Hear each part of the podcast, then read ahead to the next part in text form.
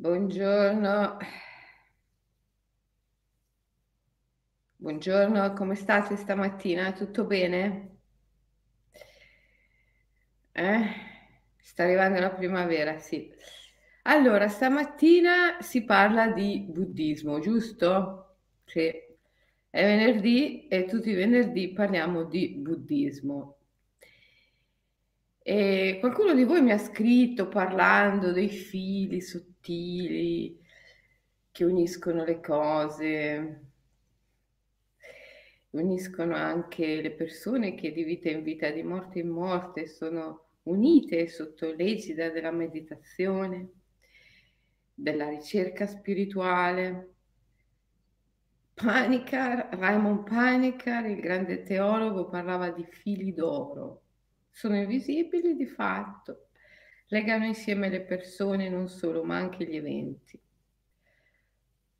Oggi voglio parlarvi di questi fili invisibili e voglio parlarvi di quanto sia sano un diffondersi della filosofia buddista in Occidente, perché il buddismo non è metafisico, cioè nel buddismo non esiste un Dio che abita un cielo lontano. E questo ci riavvicina alla natura e ci aiuta a sviluppare un vero atteggiamento ecologico. Perché per fare un'ecologia profonda, che poi è un'ecologia autentica, per forza di cose dobbiamo riportare il divino nella natura e nel nostro corpo. Altrimenti che ecologia facciamo?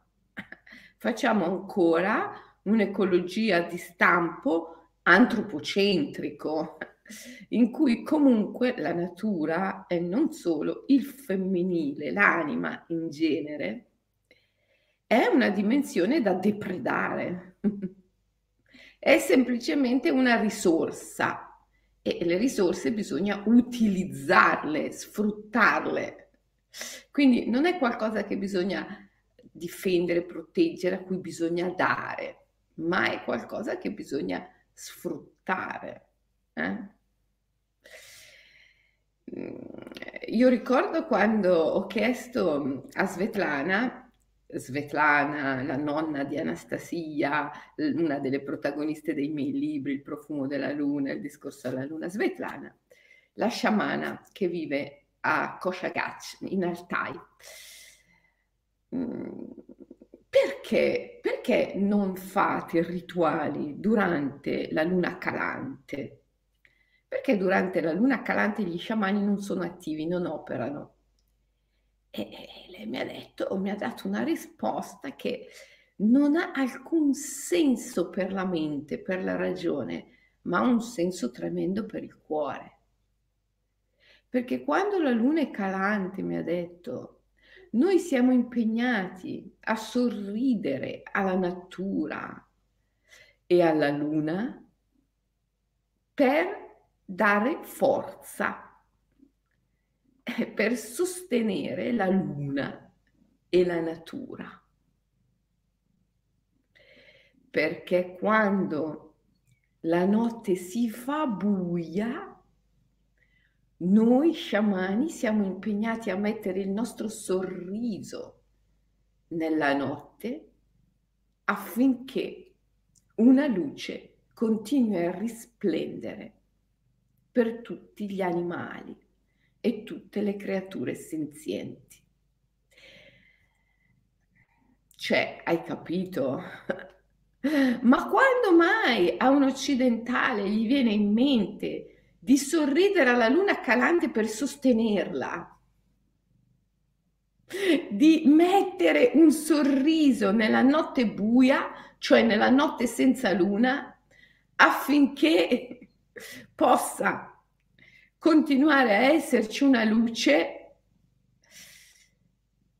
nella foresta, nella taiga e nella steppa, per tutte le creature senzienti. Eh? a proposito, Zagara vi saluta anche stamattina.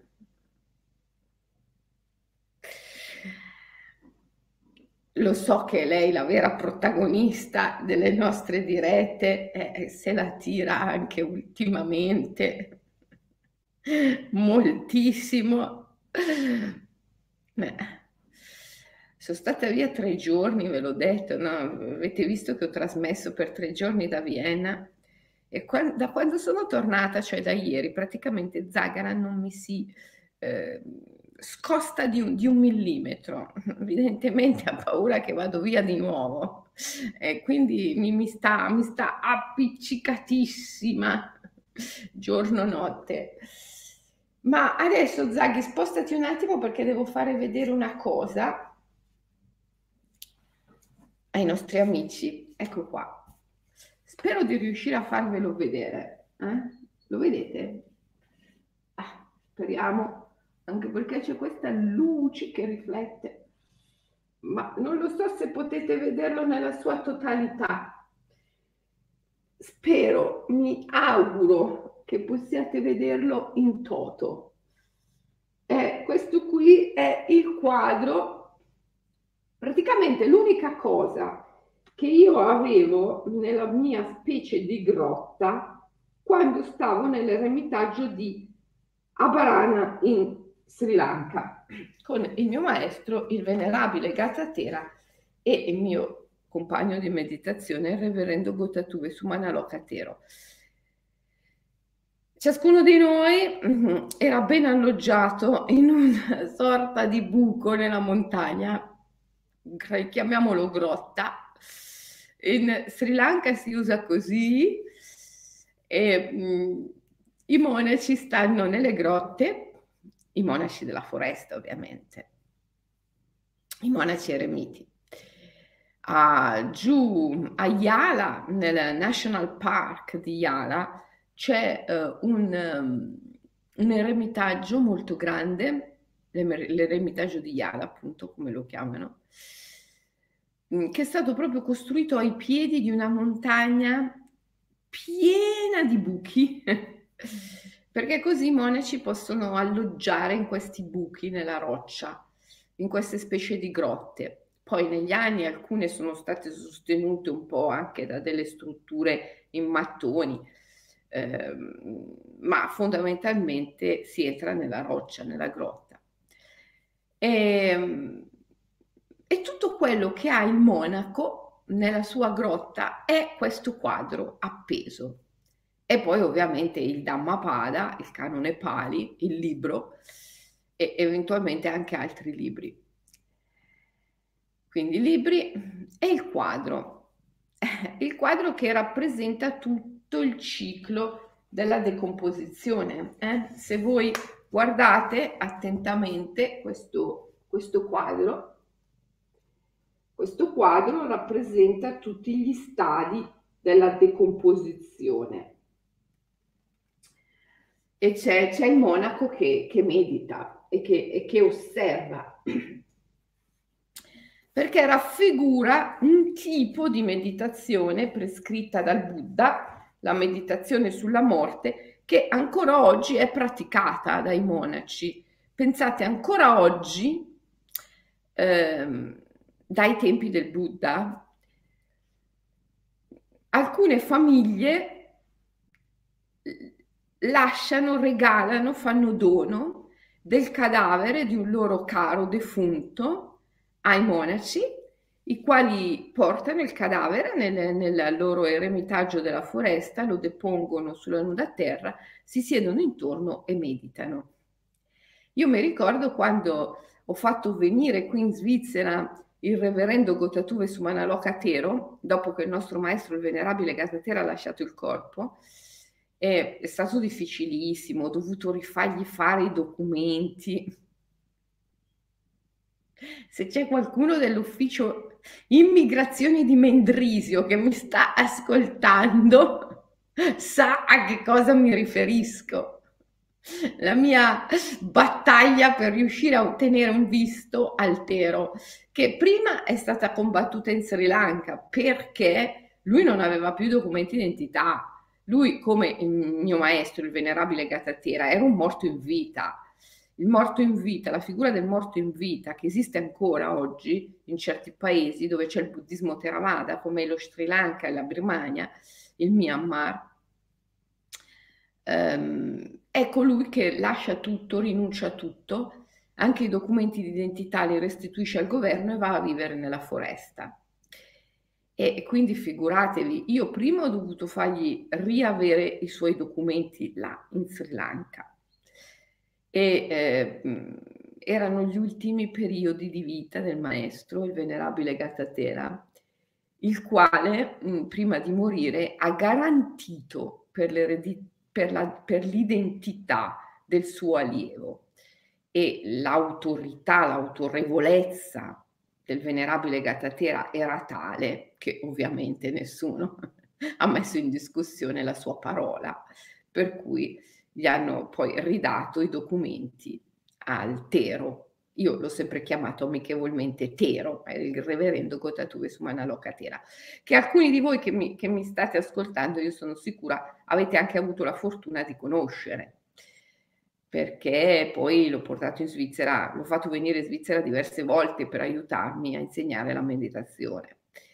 E ehm, beh, comunque quando stava qua, io eh, ho una piccola casetta con un piccolo giardino che però sembra grandissimo perché confina con il bosco demaniale e quindi sembra immenso, no? perché c'è tutto il bosco.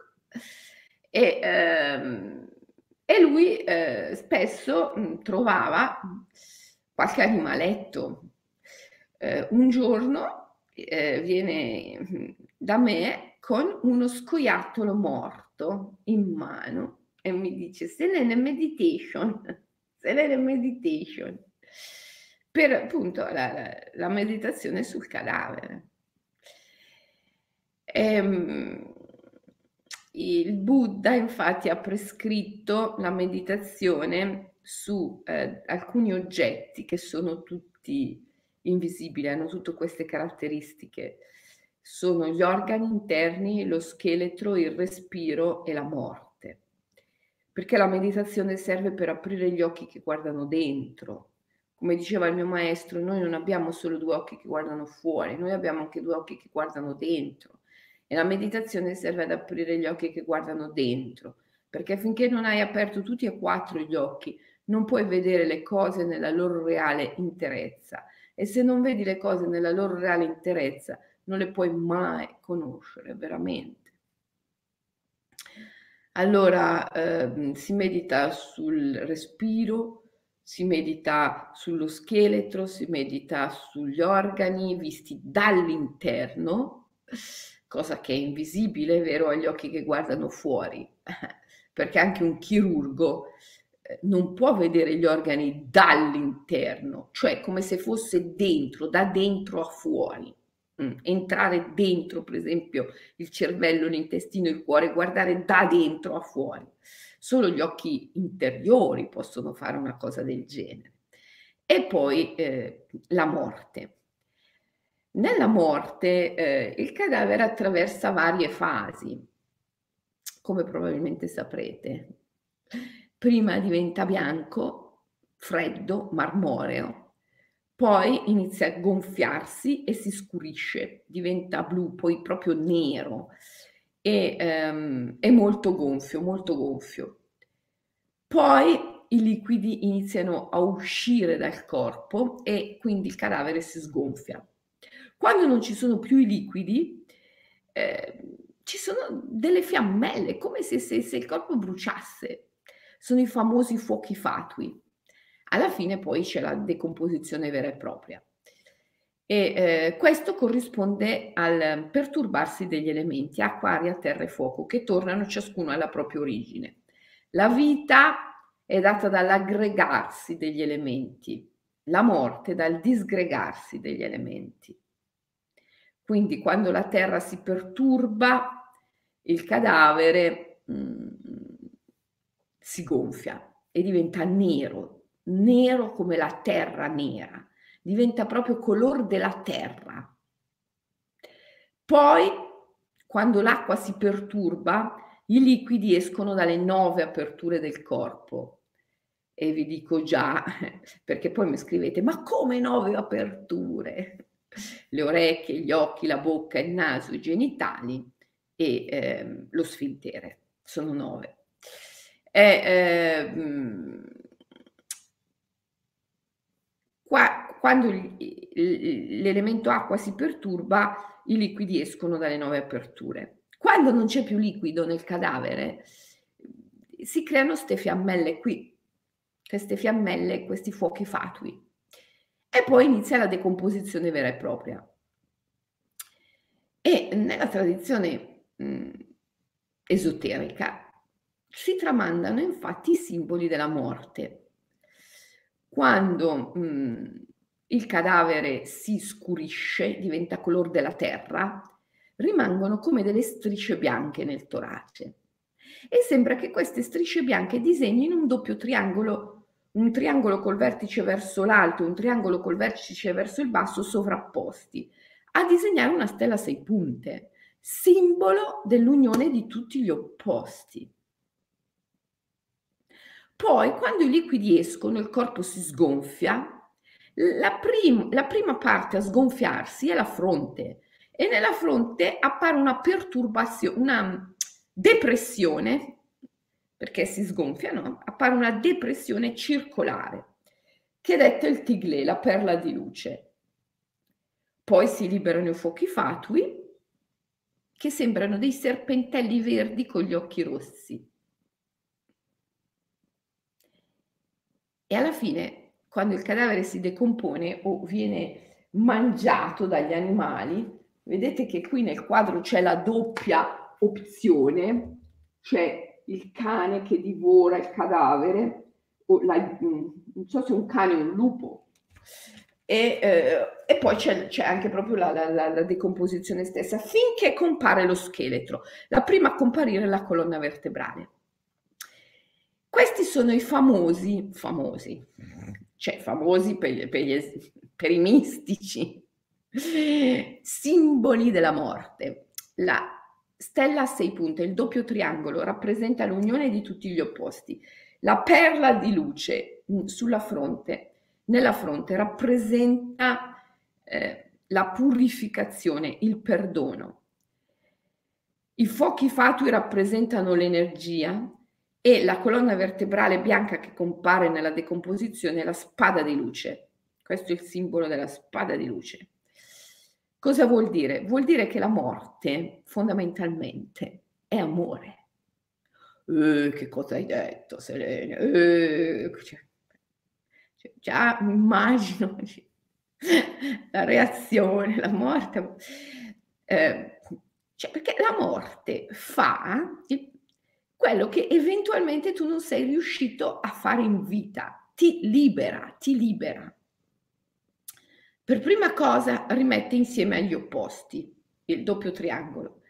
Ti porta al di là del bene e del male, al di là di tutti gli opposti, cioè al di là di quella morale utilitaristica attraverso la quale la mente tenta di governare la natura, il mondo, l'universo, eh, senza riuscirci peraltro, e eh, ingenerando tutta questa sensazione degli opposti, della discriminazione che non esiste in natura, perché la natura è una dimensione non duale, in cui esiste solo bellezza e nessuno ha mai visto il brutto in natura. Quindi ehm, la morte ti riporta lì, cioè toglie il velo illusorio della morale per ritrovare la bellezza l'esperienza estetica, che è l'esperienza del sacro, del darsi, dell'amore. Ok? Quando tu sei al di là del bene e del male, di tutti gli opposti, è chiaro che tutto il tuo senso di colpa e quindi tutta la tua paura viene lavata via, viene purificata. E questa è la perla di luce che compare quando tutti i liquidi escono dalle nove aperture del corpo, simbolo della purificazione ok? Una volta che sei stato purificato da ogni senso di colpa, ehm, perché il senso di colpa? Perché ovviamente l'uomo eh, divide il bene dal male, il giusto dallo sbagliato, cioè entra nell'esperienza moralistica, etica, abbandonando la dimensione estetica, che è la dimensione dell'amore, del sacro, naturale. Perché? Perché vuole il controllo, vuole il potere. Attraverso questa illusoria separazione degli opposti, tenta con la propria mente di esercitare un controllo sulla natura. Questo lo fa sentire in colpa perché ovviamente rompe un equilibrio universale e quindi poi vive nella paura. Vivendo nella paura vive nella limitazione. È un gran casino. Se riesce attraverso la meditazione si libera in vita e se non ci riesce la morte fa questo per lui. Eh. Quindi ti porta al di là degli opposti, ti purifica dal senso della colpa e a questo punto, una volta che sei purificato, la tua anima selvaggia è libera di risvegliarsi di nuovo. Ecco i fuochi fatui, le fiammelle, i serpenti verdi con gli occhi rossi, è, è, la, mm, è la Kundalini Shakti, è, è, la forza della madre dei mondi eh, che si libera finalmente. Wow! L'anima selvaggia. Poi, a questo punto, una volta che hai liberato l'anima selvaggia, è chiaro che la missione dell'anima trionfa. La spada di luce la colonna vertebrale bianca che compare nella decomposizione, la spada di luce. Questo è il simbolo della spada di luce. I monaci disegnano anche questi simboli nell'aria, eh? Il doppio triangolo, la stella sei punte, il tiglè, la perla di luce, il serpente rosso, col, il serpente verde con gli occhi rossi e la spada di luce. Eh? Ehm, quindi la morte porta a compimento la missione dell'anima, nel caso in cui tu non sia riuscito a farlo in vita. Ecco perché si dice la missione dell'anima è impeccabile, infallibile, irreversibile. L'anima vince sempre, l'anima vince sempre. Però, cioè, capito che è un peccato che debba vincere nella morte. Sarebbe eh, buono, saggio, bello farla vincere prima, un po' prima, cioè voglio dire. La libertà in vita, ragazzi, il gusto della libertà in vita è una cosa meravigliosa ed è quello a cui tutti dobbiamo puntare. Oggi c'è una forte chiamata a questo da parte della natura. La natura ci sta fortemente chiamando al risveglio e dobbiamo dare una risposta adeguata, assolutamente adeguata.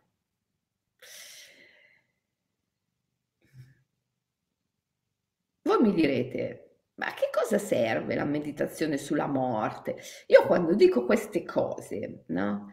Eh, ci sono i babbani hai presente il babbano? No? Nel gergo di Harry Potter il babbano è colui che non solo non è mago, ma neppure crede all'esistenza della magia. Insomma, il babbano, appena gli tiri fuori il quadro della composizione e gli dici, sai, io sono stata sei anni eh, nella foresta, eh, dove dormivi? In una grotta. Eh. E cosa c'era nella grotta? Il quadro della decomposizione. Eh, che macabro, ti dice il babbano, che macabro, eh, ma che scuote la testa, no? Eh. ma insomma, la gioia di vivere, il babbano non lo sa che cos'è la gioia di vivere, Beh, ha, una, un, un, un'immagine illusoria no? della gioia di vivere che sia andare così a fare festa, bere qualche birra o insomma così, scuotere un po' il corpo in attività che possono essere, secondo lui, di vario genere, tipo ballare, fare sesso, eh, poi in verità sono la stessa cosa, però lui ci vede delle differenze eh, sostanziali, perché ce, ce l'ha nella sua testa, però cioè, poi di fatto, vabbè, insomma, non stiamo a discutere sulla vita del babbano, lasciamolo lì, va bene? Volevo solo dire che il babbano eh, ti scandalizza di fronte a queste cose, come sono macabre, perché vive nella morale, vive completamente immerso nella morale, nell'esperienza moralistica e quindi divide la vita dalla morte, cioè non si accorge di essere vivo e morto simultaneamente e quindi si perde una gran parte di sé. Eh sì, perché la morte non è qualcosa che ti succede a un certo punto della vita, questa è, è cittamaia, è l'inganno della coscienza. La morte e la vita in verità sono simultanee. E se tu non guardi mai nella morte, al di là della grande soglia, quando sei in vita, ti perdi una metà di te stesso e ti perdi una metà di tutte le cose. E, e non hai mai una reale conoscenza né di te né delle cose, perché una conoscenza a metà non può mai essere una reale conoscenza. E ora, quello che vi voglio dire è che noi abbiamo un grandissimo, una grandissima necessità oggi di recuperare la morte come diceva Hillman, James Hillman, che poi è stato invece il mio grande maestro occidentale. Dopo, quando sono tornata dallo Sri Lanka, quando mi sono laureata in psicologia, poi alla fine ho conosciuto Hillman. E, eh, e, mi ci sono appiccicata perché è stata la mia ancora di salvezza, cioè l'unica persona che sono riuscita a trovare in questo mondo eh, che aveva un senso per me. E, e quindi mi ci sono appiccicata. Ilman eh, proprio anche proprio letteralmente parlando eh, gli facevo persino da autista pur di stare con lui. Ogni volta che tornava dagli Stati Uniti andavo a prenderlo in aeroporto. Ma in quale aeroporto arrivi? Malpensa, vengo a Malpensa Zurigo, vengo a Zurigo. Ecco. E eh, appunto Hillman diceva dobbiamo resuscitare la morte. La morte è l'unica vera sepolta nella nostra civiltà. L'unica vera morta e sepolta nella nostra civiltà è la morte stessa. Dobbiamo resuscitare la morte che poi è la grande dimensione lunare, notturna del femminile.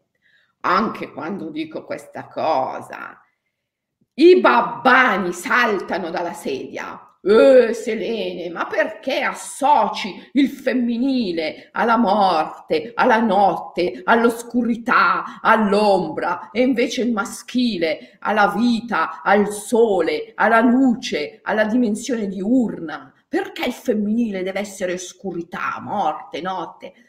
Perché, perché, è così, perché lo yin e lo yang è così. Sei tu che hai un problema, perché sei tu che sei completamente ipnotizzato, condizionato dalla morale utilitaristica sulla base della quale alcune cose sono bene e altre cose sono male. Ma non è vero. Non è vero che alcune cose sono bene e altre cose sono male come diceva Eraclito, nella mente degli uomini alcune cose sono bene, altre sono male, ma nella mente di Dio tutto è, bene, tutto è bello, tutto è bello. Nella natura tutto è bellezza, tutto è bellezza. È solo nella mente degli uomini che alcune cose sono buone, altre cattive. Poi, poi questo è relativo alle, alle, alle società, vero? Al tipo di civiltà. Perché la civiltà di per sé stessa è quell'atto moralistico di separazione della vita dalla morte, che in natura non sono separate. Dopodiché, a seconda che le civiltà siano squilibratamente patricentriche o matricentriche, una civiltà è sempre un atto di squilibrio. Come diceva Ungaretti, una civiltà è sempre un atto di prepotenza nei confronti della natura, è un atto contro natura, di conseguenza è un atto di squilibrio ed è originato dal fatto che l'uomo vuole il potere, vuole il controllo. E dopodiché, se la civiltà è squilibratamente patricentrica come la nostra, mette tutto il bene da questa parte della grande soglia, cioè nei valori maschili, solari, diurni, e tutto il male dall'altra parte, nei valori femminili, notturni. Se una civiltà è squilibratamente matricentrica, è l'opposto. Pensate alle antiche civiltà Maya, Inca. Eh? Questi praticavano i sacrifici umani. Quando facevano il gioco della palla, l'atleta più forte, quello che vinceva, riceveva in premio la morte. Perché? Perché era una civiltà squilibratamente matricentrica, che metteva tutto il bene al di là della grande soglia, nei valori femminili, lunari, notturni. Quello a cui dobbiamo puntare è l'equilibrio, è quella grande cosa meravigliosa che è l'equilibrio, ok? L'equilibrio. Il Tao, il Tao, quando lo Yin e lo Yang sono in perfetto equilibrio. Di fatto la nostra società è una società squilibratamente patricentrica e lo sta diventando sempre di più, sempre di più, sempre di più. La natura ci sta chiamando a riequilibrare questo. La natura è anima. Come ti chiama? Non è che ti chiama per nome ehm, Giuseppina, Pasquale, Michele, no. La natura ti chiama per immagini perché la natura parla per immagini. Questi, l'anima parla per immagini. Queste immagini sono eventi, eventi.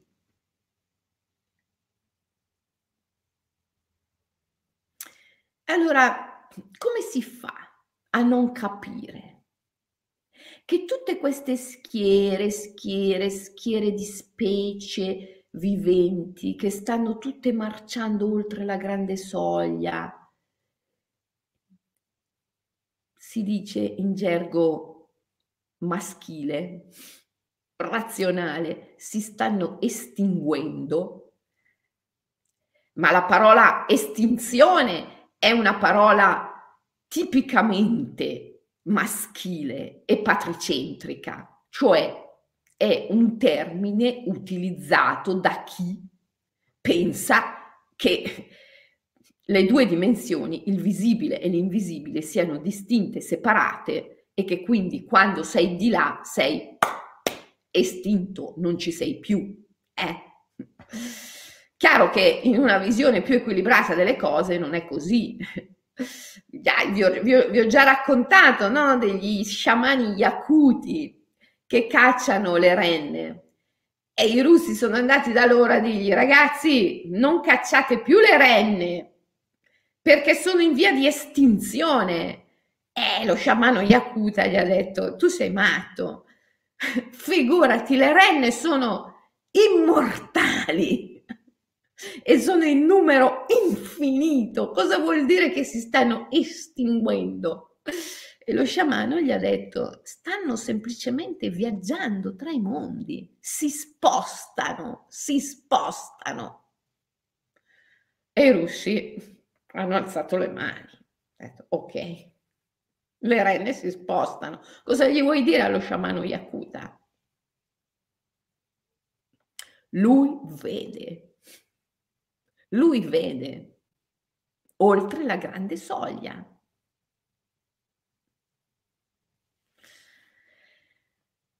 Io mi ricordo una sera al Koyasan, nel monastero del Koyasan dove tengo i seminari di yoga sciamanico, stavo con Noburo Okudado, il coautore dei miei libri sul Giappone, l'Ikigai e lo Sherling Yoko, e si parlava del rischio dell'estinzione degli ibis neri. e anche degli orsi dal collare, che sono delle specie eh, endemiche del Giappone. E la parete del refettorio, tutte le, paro- tutte le pareti all'interno del monastero, anche nella foresteria dove noi stiamo quando facciamo i corsi di yoga sciamanico, sono fatte di carta e di legno e la carta è dipinta.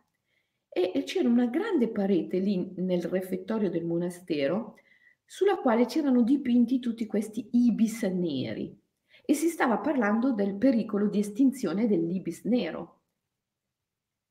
E Noburo, Noburo che è uno sciamano, Yamabushi, e che in quel momento indossava il suo kimono nero, si è alzato. Eh, Noburo è un uomo bellissimo, molto alto, molto, si è alzato in questa, questa sua figura, aperto la parete di carta su cui c'erano disegnati gli ibis neri e ha detto sono tutti, stanno tutti andando di là. Perché questo significa qualcosa per noi. Cosa vuol dire quando io vi dico lo sciamano sa leggere il linguaggio della natura? Stanno tutti andando di là perché questo significa qualcosa per noi. È una chiamata. Ci stanno chiamando a guardare di là e a riunificare ciò che è di là e ciò che è di qua, a rimettere insieme gli opposti, a, per dirla con le parole di Hillman, resuscitare la morte e riunire, riunificare il femminile e il maschile, il giorno e la notte, il sole e la luna, lo yin e lo yang, la vita e la morte, riunificare, comprendere il grande viaggio, la migrazione dell'anima. Ma chi ci pensa a questo nella nostra società? Nessuno. Allora la natura chiama, chiama, chiama, chiama, chiama continuando a far transitare schiere, schiere, schiere di specie animali. Li, li, li, li, sta facendo tutte marciare ad uno ad uno al di là della grande soglia per richiamare la nostra attenzione a ciò che è al di là. Ma noi siamo ciechi assolutamente ciechi perché l'umanità patricentrica è vittima del proprio io e vede tutto dalla prospettiva dell'io, perciò ha una visione antropocentrica. E quindi è l'individuo, è l'individuo che ha in mano il pallino di tutte le cose.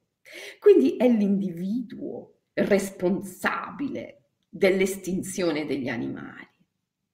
Ed è l'individuo che deve, attraverso la sua mente, la sua ragione, ribaltare questa estinzione e frenarla, perché è l'individuo che ha il potere non è vero niente, non è vero niente.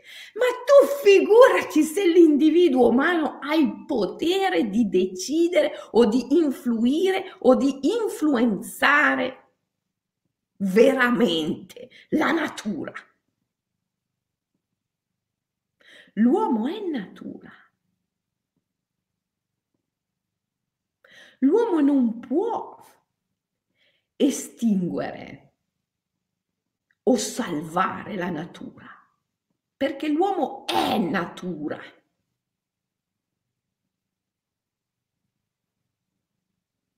Capite che è come pensare che, eh, che ne so, su, su una tela il colore rosso possa da sé diventare arancione. Non è possibile. È chiaro che ci deve essere un pittore che lo mischia con il giallo e lo fa diventare arancione.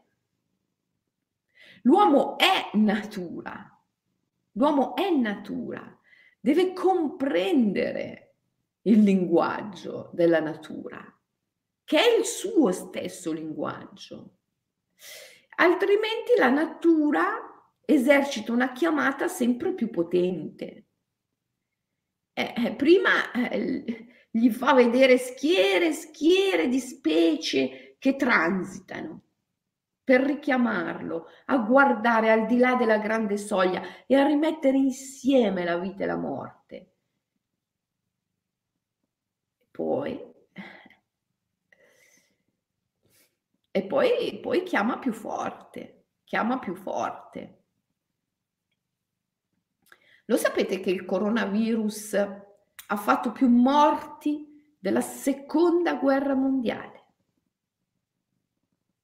E oggi in Italia si parla della quarta ondata.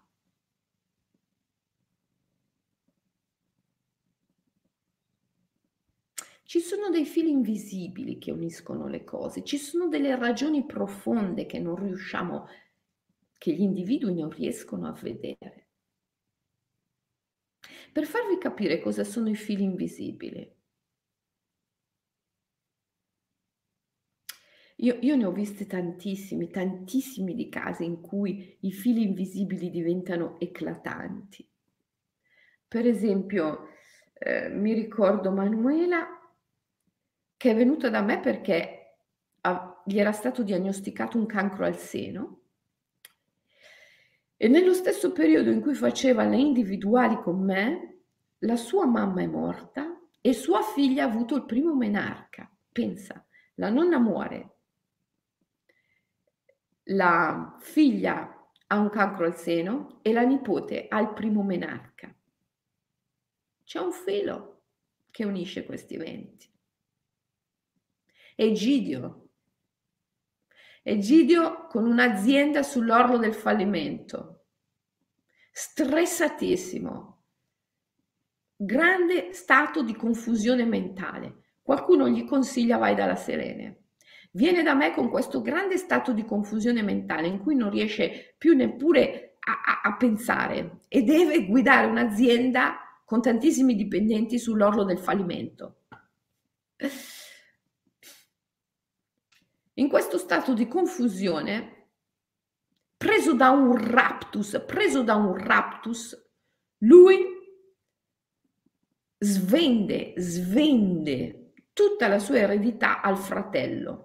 Dopo anni e anni e anni di cause legali con cui si era litigato in tutti i modi con questo fratello, alla fine lui in un raptus, sapete quei raptus in cui uno dice basta, non ne posso più, svende tutto al fratello e poi si ravvede, capisce cosa ha fatto e dice, oddio, ma quell'eredità era l'unica chance che io avevo per rimettere in piedi le mie aziende. A questo punto, quando si rende conto di quello che ha fatto, quasi vuole farla finita. E io gli dico, aspetta Egidio, non uscire di scena adesso, perché se esci di scena adesso ti perdi quello che viene dopo e adesso arriverà il bello. E lui mi dice, come fai a saperlo? E io gli dico, Egidio, io vedo i fili invisibili, io vedo i fili che collegano gli eventi tra loro. Tu non li vedi, ma io li vedo.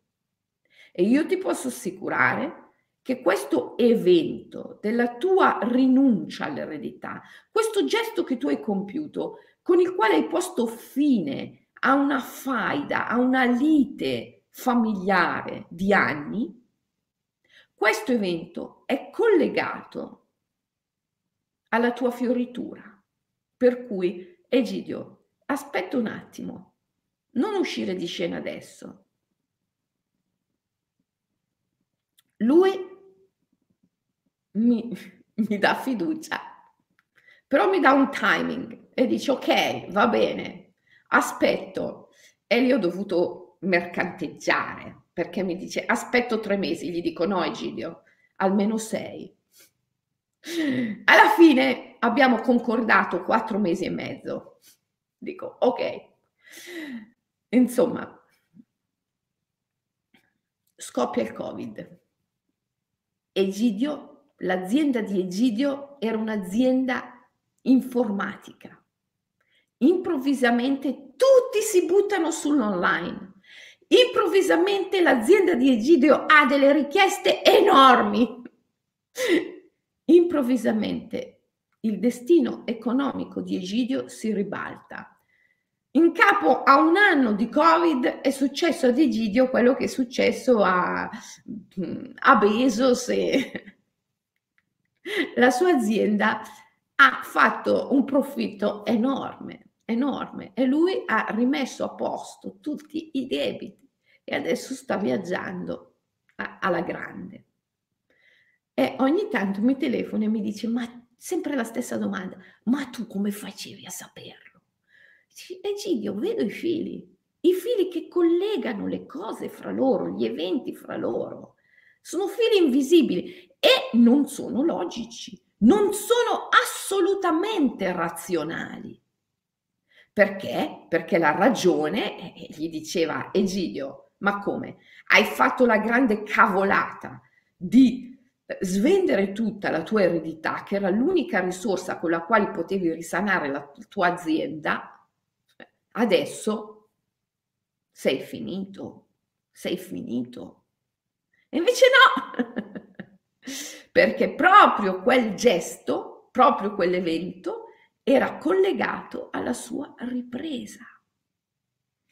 E lì sempre il babbano può dire, eh, ma è un caso, è un caso perché è scoppiato il Covid, perché il caso non esiste, il caso non esiste. Come diceva la Mer, la compagna spirituale di Cher Rubindo, il caso non esiste, esiste solo la nostra ignoranza delle leggi per cui accadono le cose. Cioè esiste la cecità degli individui umani ai fili sottili. E perché gli individui umani sono ciechi ai fili sottili? Eh? Recentemente una mia allieva mi ha chiesto la fatidica domanda, come facevi a saperlo? Eh.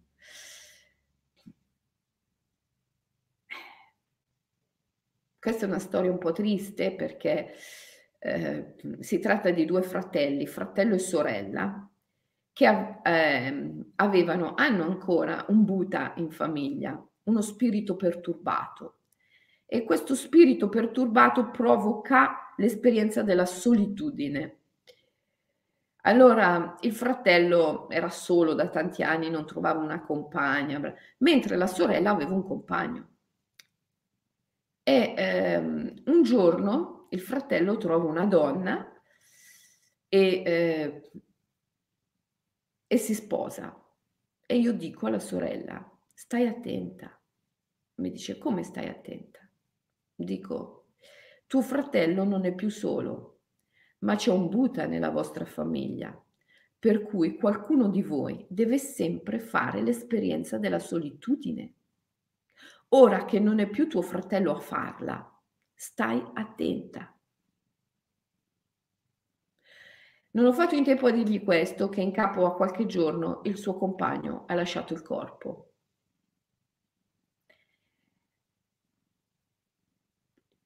è stato un grande shock per lei, un, una grande... Insomma, poi piano piano lei si è ripresa e ha ripensato a tutto quanto e mi ha fatto la fatidica domanda, come facevi a saperlo? Eh, lo so, perché vedo i fili sottili.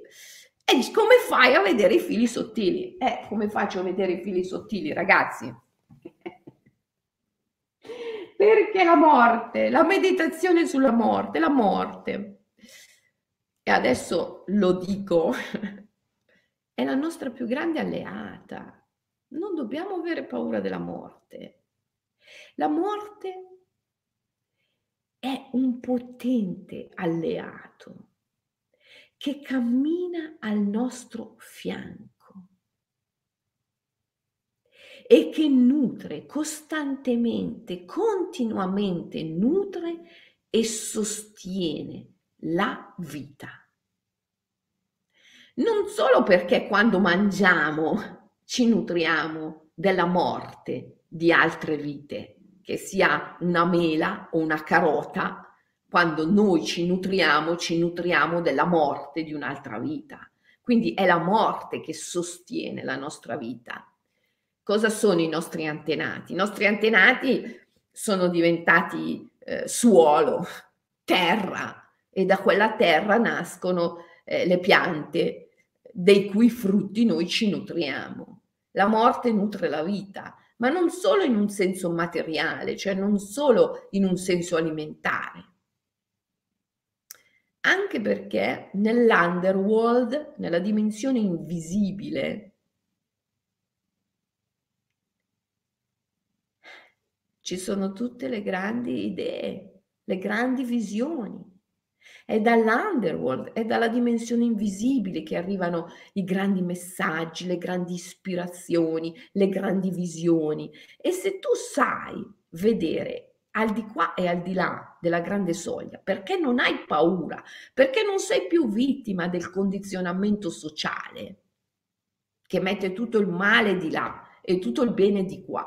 Non sei più vittima di questo, e sei capace di unire lo yin e lo yang, la vita e la morte, il femminile e il maschile, allora vedi, allora vedi.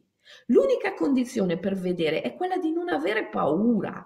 E per non avere paura bisogna resuscitare la morte, come diceva Hillman, in una civiltà in cui l'unica vera morte sepolta è la morte stessa, noi dobbiamo resuscitare la morte, dobbiamo resuscitare la morte per vedere, vedere i fili invisibili, dobbiamo resuscitare la morte per ritrovare la capacità di leggere e di comprendere il linguaggio della natura che parla per immagini. Dobbiamo resuscitare la morte per essere capaci di fare una vera ecologia, un'ecologia del profondo. Ma voi mi dite se quelli che stanno al governo, che hanno in mano le istituzioni, sono capaci di fare questo? Direte, Selene, qui c'è da ridere, ma nella maniera più assoluta no, no, perché sono tremendamente, tremendamente patricentrici e quindi vivono nella totale separazione del femminile dal maschile, della vita dalla morte, del visibile dell'invisibile. E quando si vive in questa separazione non si vede niente, non si può vedere, non si può vedere perché tu stesso hai tirato su un muro che separa il visibile dall'invisibile. Quindi cosa vuoi vedere? Non vedi niente. Non vedi niente. Se non vedi, non sai. Se non vedi, non sai. E se non sai, come puoi guidare un popolo? Come puoi guidare un popolo? Non puoi. È semplice, è semplice.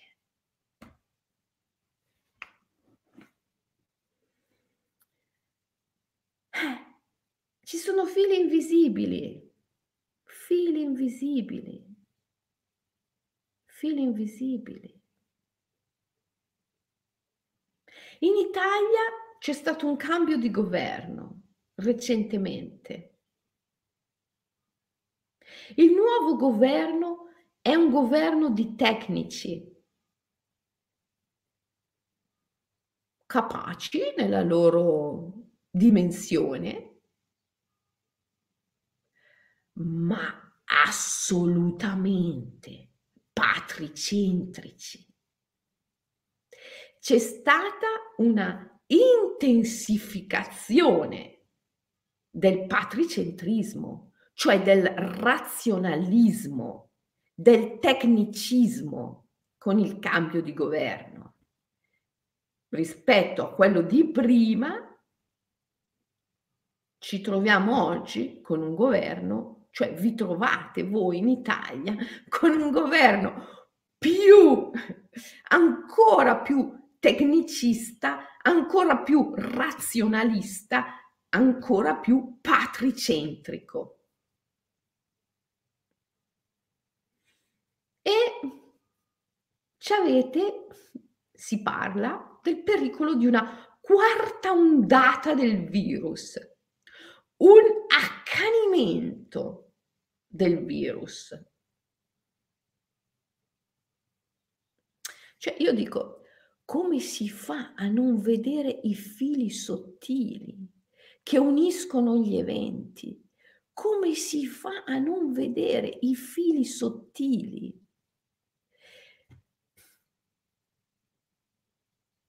Decisamente vi prescrivo un OMI oggi. Ascoltate Bob Dylan.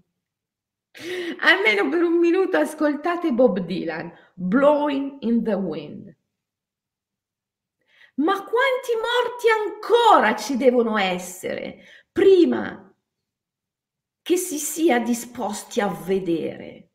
Ascoltate quella canzone, Blowing in the Wind quanti morti ancora ci devono essere prima di essere disposti a vedere.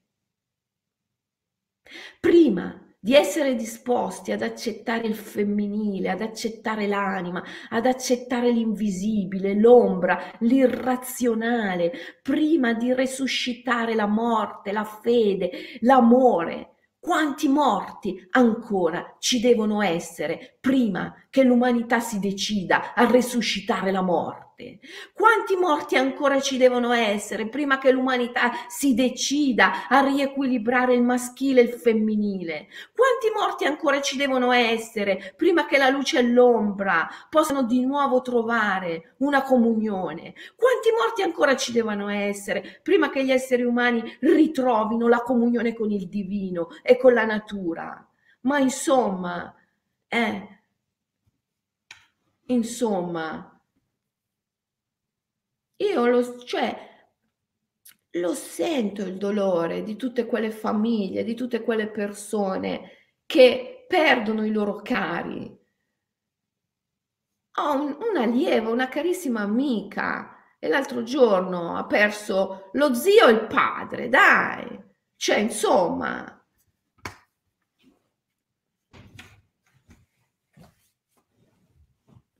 quanti morti ancora ci devono essere? Prima che ci decidiamo a resuscitare la morte e con essa l'anima e il femminile e l'invisibilità.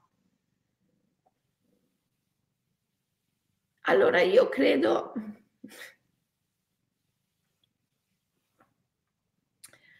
Vabbè.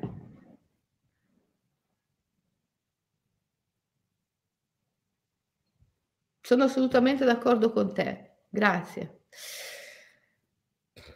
Cambiamo scusate.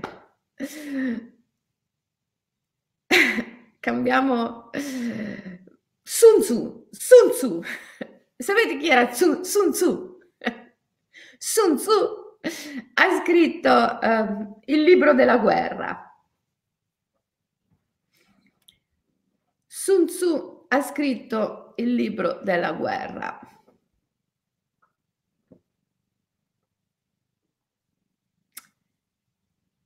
È, è un grandissimo insegnamento spirituale.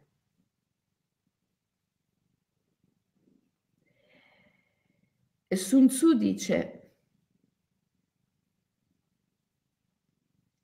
il vincente, chi è il vincente? Chi è colui che nell'arte della katana, l'arte della spada, che poi è anche l'arte del bo, il bastone, che io utilizzo molto nei miei corsi, nei miei seminari. E infatti voi, gli immaginalisti, tutti voi avete un bastone. Bellissime le foto dei vostri bastoni che avete postato nel gruppo. Beh, insomma, chi è il vincente? Eh, il vincente, dice Su Tzu, è colui che cammina mano nella mano con la morte con la sua stessa morte. Perché ha reintegrato la vita e la morte, le ha rimesse insieme, il femminile e il maschile, l'ombra e la luce. Ha riunificato lo yin e lo yang, è nel Tao, è nel Tao. Il vincente è colui che è nel Tao. E cammina mano nella mano con la morte. Quindi vede al di qua e al di là della grande soglia. Non lo puoi battere, non lo puoi sconfiggere. Se tu non sei capace di fare altrettanto, se tu non sei capace di vedere al di qua e al di là della grande soglia simultaneamente, nel visibile e nell'invisibile, se non sei capace di vedere i fili sottili che uniscono gli eventi, non lo potrai mai sconfiggere. Allora ragazzi, vogliamo essere vincenti, la vogliamo piantare di fare le vittime, la vogliamo smettere di essere un popolo di vittime spaventate, guidati da una visione tremendamente squilibrata e patricentrica. La vogliamo smettere di essere in fuga continuamente dalla nostra stessa ombra. La vogliamo piantare di continuare a fuggire da noi stessi, perché noi siamo, vero, vivi e morti simultaneamente. Non c'è dubbio che dal primo istante in cui sei nato hai iniziato a vivere, ma da quello stesso istante hai iniziato anche a morire. E allora dov'è l'altra metà di te? Quella che viaggia nell'underworld, quella che sta al di là della grande soglia, la vogliamo piantare di essere separati da noi stessi. La vogliamo ritrovare la nostra totalità, la nostra integrità. La natura ci sta chiamando incessantemente, continuamente, tutte queste schiere, schiere, schiere di animali che transitano, ci stanno invitando a guardare al di là, a recuperare la dimensione dell'invisibile, della morte, a aprire quella parete come ha fatto Noburo quella sera che ha aperto quella grande parete di carta del refettorio del monastero su cui c'erano disegnati gli ibis neri e ha detto tutte queste schiere di ibis, tutti questi animali che si stanno estinguendo, guarda, sono al di là di questa parete. È una parete di carta, ragazzi, non è nulla, è una parete di carta.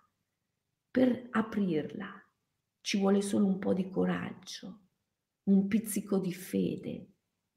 Bisogna aprire il cuore, bisogna amare, amare.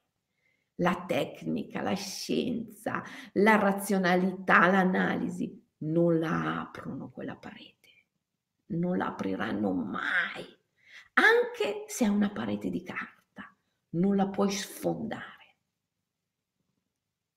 non la puoi spezzare, non la puoi spaccare in nessun modo. La devi solo aprire, ma non la apri con la ragione, con l'analisi, con la tecnica, con la scienza, non la apri. La apri con l'amore, la apri con la fede.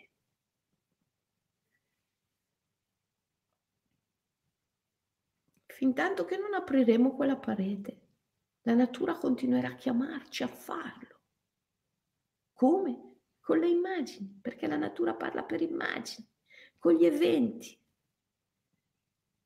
Ma insomma, quanti animali, quante piante e quanti individui umani ancora devono morire prima che ci decidiamo a aprire quella parete, prima che ci decidiamo a rimettere insieme le cose prima che ci decidiamo a lasciare andare questa maledetta illusione del potere e del controllo che vogliamo esercitare attraverso una ragione che è separata dal cuore, una razionalità che è separata dalla fede è assolutamente deleteria e aberrante.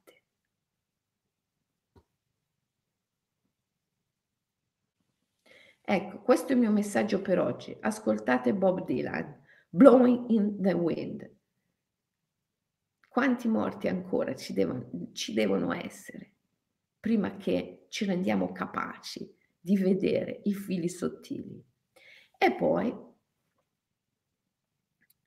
e poi se hai il tempo, mettiti in meditazione. Oggi è venerdì, per cui noi ci ritroviamo lunedì hai tutto il weekend, trova un, un attimo, trova un po' di tempo, mettiti in zazen, in meditazione e prova a vedere, prova a vedere. Come si riesce a vedere? Eh, esercitandosi a vedere. Prova a vedere la tua vita sotto questa prospettiva, la prospettiva dei fili invisibili che uniscono gli eventi. Prova a vedere se riesci a percepire i fili invisibili che hanno unito tra loro degli eventi della tua vita che alla tua mente appaiono assolutamente divisi e separati tra loro, perché la ragione senza il cuore e senza la fede non è capace di cogliere i fili invisibili, i fili, i fili sottili. Quindi all'analisi razionale, quegli eventi che sono successi appaiono assolutamente distinti e separati tra loro, non c'entrano niente gli uni con gli altri. Ma se tu ti metti lì in meditazioni e chiedi umilmente, chiedi di vedere e evochi i ricordi, evochi, evochi, evochi i ricordi, vedrai che dopo un po' riuscirai a vedere che ci sono dei fili invisibili che legano tra loro degli eventi che per la ragione non c'entrano assolutamente nulla gli uni con gli altri, ma che in verità sono assolutamente uniti tra loro. Allora se fai questo ogni tanto, vedrai che ti rendi capace di vedere, ma soprattutto per essere capace di vedere devi resuscitare la morte. E come il Buddha ci ha insegnato, Qual è il modo migliore per risuscitare la morte? Meditare, meditare. Meditare e contemplare ciò che è invisibile, il respiro, gli organi, lo scheletro e la morte stessa.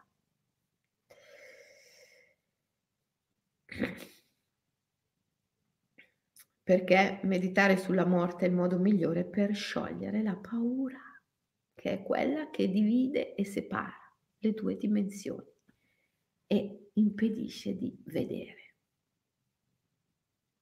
Io credo che oggi la nostra società abbia bisogno di individui coraggiosi, esseri umani coraggiosi. Abbiamo bisogno di coraggio.